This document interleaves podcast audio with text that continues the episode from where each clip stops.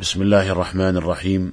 الحمد لله رب العالمين، وصلى الله وسلم وبارك على نبينا محمد وعلى آله وصحبه ومن اهتدى بهديه إلى يوم الدين.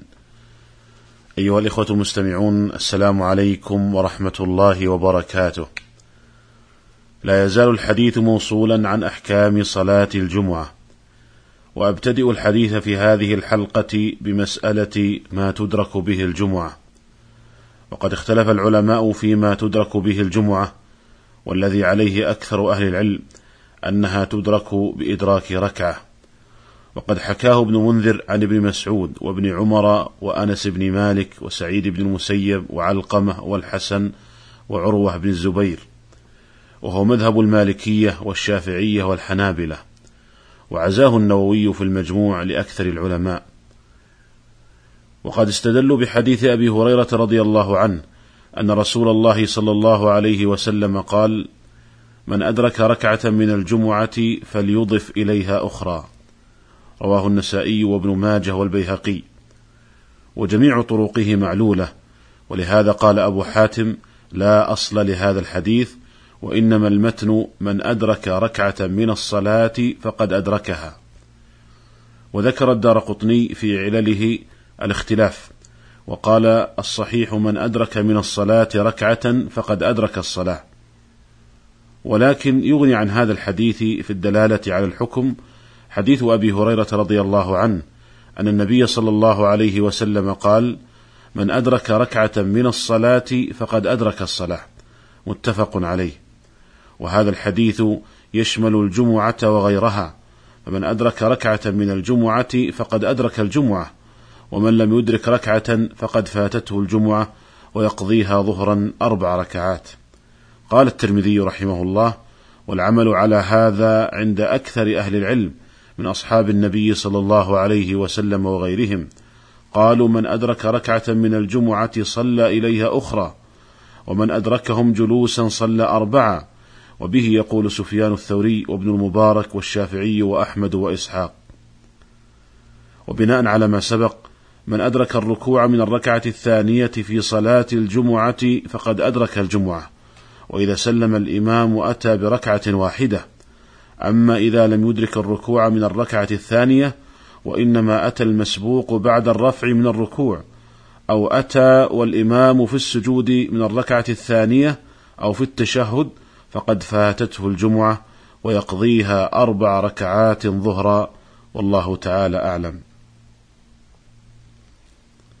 ومما استحبه كثير من أهل العلم قراءة سورة الكهف يوم الجمعة، لحديث أبي سعيد رضي الله عنه أن النبي صلى الله عليه وسلم قال: من قرأ سورة الكهف في يوم الجمعة أضاء له من النور ما بين الجمعتين.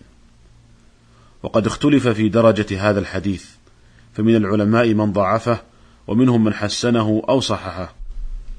وقد أخرجه البيهقي من طريق الحاكم، وقال الحاكم: صحيح الإسناد. وتعقبه البيهقي بأن في إسناده نعيم بن حماد، وهو ذو مناكير، لكن نعيما لم يتفرد به.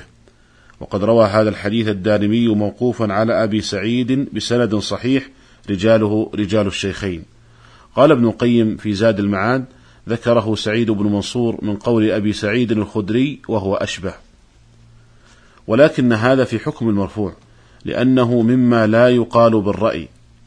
وللحديث شاهد عن ابن عمر بإسناد لا بأس به. والحاصل أن هذا الحديث بمجموع طرقه وشواهده يرتقي إلى درجة الحسن أو الصحيح. ومن هنا فينبغي للمسلم أن يحرص على قراءة هذه السورة يوم الجمعة، ويوم الجمعة يبتدئ من طلوع الفجر إلى غروب الشمس، فكل هذا الوقت كله محل لقراءة سورة الكهف، والله تعالى أعلم.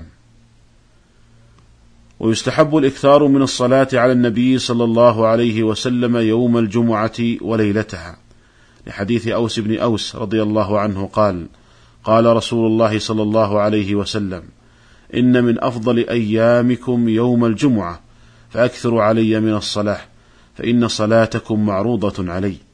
قالوا: يا رسول الله، وكيف تعرض صلاتنا عليك وقد أرمت، أي بليت؟ فقال: إن الله حرم على الأرض أن تأكل أجساد الأنبياء. خرجه أبو داود والنسائي وابن ماجه والدارمي وأحمد والحاكم وصححه كذلك النووي. وعن أنس رضي الله عنه أن النبي صلى الله عليه وسلم قال: أكثروا من الصلاة علي يوم الجمعة وليلة الجمعة، فمن صلى علي صلاة صلى الله عليه عشرا. خرجه البيهقي في سننه وله شواهد متعددة. وقد دلت السنة على أن في يوم الجمعة ساعة إجابة لا يوافقها مسلم وهو يصلي ويدعو الله تعالى إلا أعطاه الله ما سأل، كما جاء في الصحيحين عن أبي هريرة رضي الله عنه أن رسول الله صلى الله عليه وسلم ذكر يوم الجمعة فقال: فيه ساعة لا يوافقها عبد مسلم وهو قائم يصلي يسأل الله تعالى شيئا إلا أعطاه إياه، وأشار بيده يقللها. فذكر النبي صلى الله عليه وسلم لهذه الساعة 4 صفات. الأولى أنها تكون في يوم الجمعة، وهو ما بين طلوع الفجر إلى غروب الشمس، ولا يشمل ذلك ليلة الجمعة. الثانية أنه يستجاب فيها الدعاء لقوله: يسأل الله شيئا إلا أعطاه إياه. الثالثة أن إجابة الدعاء فيها إنما تكون لمن كان قائما يصلي. الرابعة أنها ساعة لطيفة في زمن يسير، وقد جاء في رواية مسلم: وهي ساعة خفيفة، وفي رواية الطبراني في الأوسط من حديث أنس: وهي قدر هذا، يعني قبضة. قال ابن المنير: الإشارة لتقليلها هو للترغيب فيها والحظ عليها ليسارة وقتها وغزارة فضلها. قال القاضي عياض بعدما حكى في تحديد هذه الساعة أقوالا، قال: وليس معنى هذه الأقوال أن هذا كله وقت لهذه الساعة، بل معناه أنها تكون في أثناء ذلك الوقت، لقوله: وأشار بيده يقللها. قال النووي: وهذا الذي قاله القاضي صحيح. وقد اختلف العلماء في تحديد هذه الساعة على أقوال كثيرة، وقد حكى الحافظ ابن حجر فيها في كتابه فتح الباري شرح صحيح البخاري، ذكر فيها 43 قولا. قال ابن القيم رحمه الله: وأرجح هذه الأقوال قولان تضمنتهما الأحاديث الثابتة، وأحدهما أرجح من الآخر. الأول أنها من جلوس الإمام إلى انقضاء الصلاة، وحجة هذا القول ما روى مسلم في صحيحه من حديث أبي بردة بن أبي موسى أن عبد الله بن عمر قال له: أسمعت أباك يحدث عن رسول الله صلى الله عليه وسلم في شأن ساعة الجمعة شيئا؟ قال: نعم، سمعته يقول: سمعت رسول الله صلى الله عليه وسلم يقول: هي ما بين أن يجلس الإمام إلى أن تقضى الصلاة. والقول الثاني أنها بعد العصر، وهذا أرجح القولين، وهو قول عبد الله بن سلام وأبي هريرة والإمام أحمد وخلق.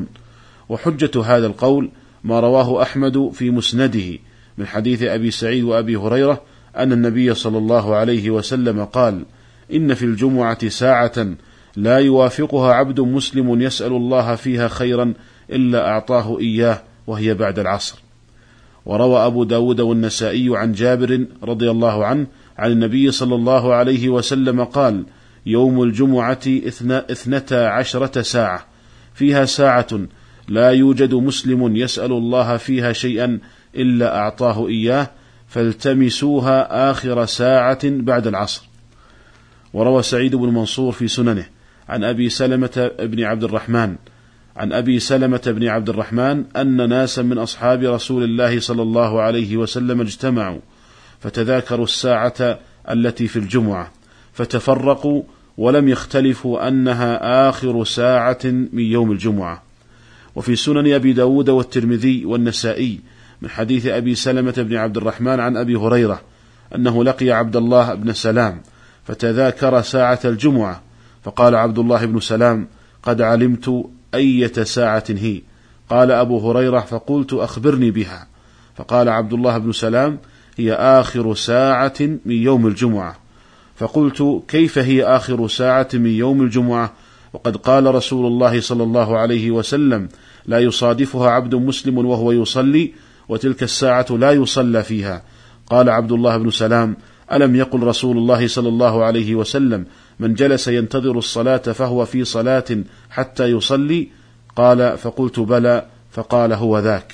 وروى سعيد بن جبير عن ابن عباس رضي الله عنهما قال الساعة التي تذكر يوم الجمعة ما بين صلاة العصر إلى غروب الشمس. وكان سعيد بن جبير إذا صلى العصر لم يكلم أحدا حتى تغرب الشمس، وهذا هو قول أكثر السلف وعليه أكثر الأحاديث.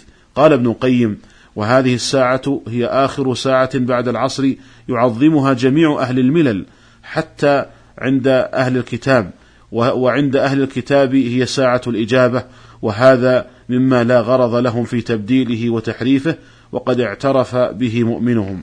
قال ويليه القول بأنها ساعة الصلاة، وبقية الأقوال لا دليل عليها. قال ابن القيم وعندي أن ساعة الصلاة ساعة ترجى فيها الإجابة أيضا، فكلاهما ساعة إجابة، وإن كانت الساعة المخصوصة هي آخر ساعة بعد العصر فهي ساعة معينة من اليوم لا تتقدم ولا تتأخر، وأما ساعة الصلاة فتابعة للصلاة تقدمت أو تأخرت، لأن لاجتماع المسلمين وصلاتهم وتضرعهم وابتهالهم إلى الله تعالى تأثيرا في الإجابة، فساعة اجتماعهم ساعة ترجى فيها الإجابة، وعلى هذا تتفق الأحاديث كلها. ويكون النبي صلى الله عليه وسلم قد حض أمته على الدعاء والابتهال إلى الله تعالى في هاتين الساعتين. والحاصل أيها الإخوة المستمعون أن أرجح الأقوال في تحديد ساعة الجمعة هو أنها آخر ساعة بعد العصر، فينبغي للمسلم أن يجتهد في يوم الجمعة عموما وفي هذا الوقت خصوصا، والأفضل إذا كان رجلا أن يكون في المسجد ينتظر صلاة المغرب، والمرأة كذلك تجلس في مصلها تنتظر صلاة المغرب لكي يصدق عليهما عند دعائهما في هذا الوقت أنهما في صلاة. أسأل الله تعالى أن يوفقنا جميعا لما يحب ويرضى، وأن ييسرنا لليسرى، وأن يجنبنا العسرى، وإلى الملتقى في الحلقة القادمة إن شاء الله، والسلام عليكم ورحمة الله وبركاته.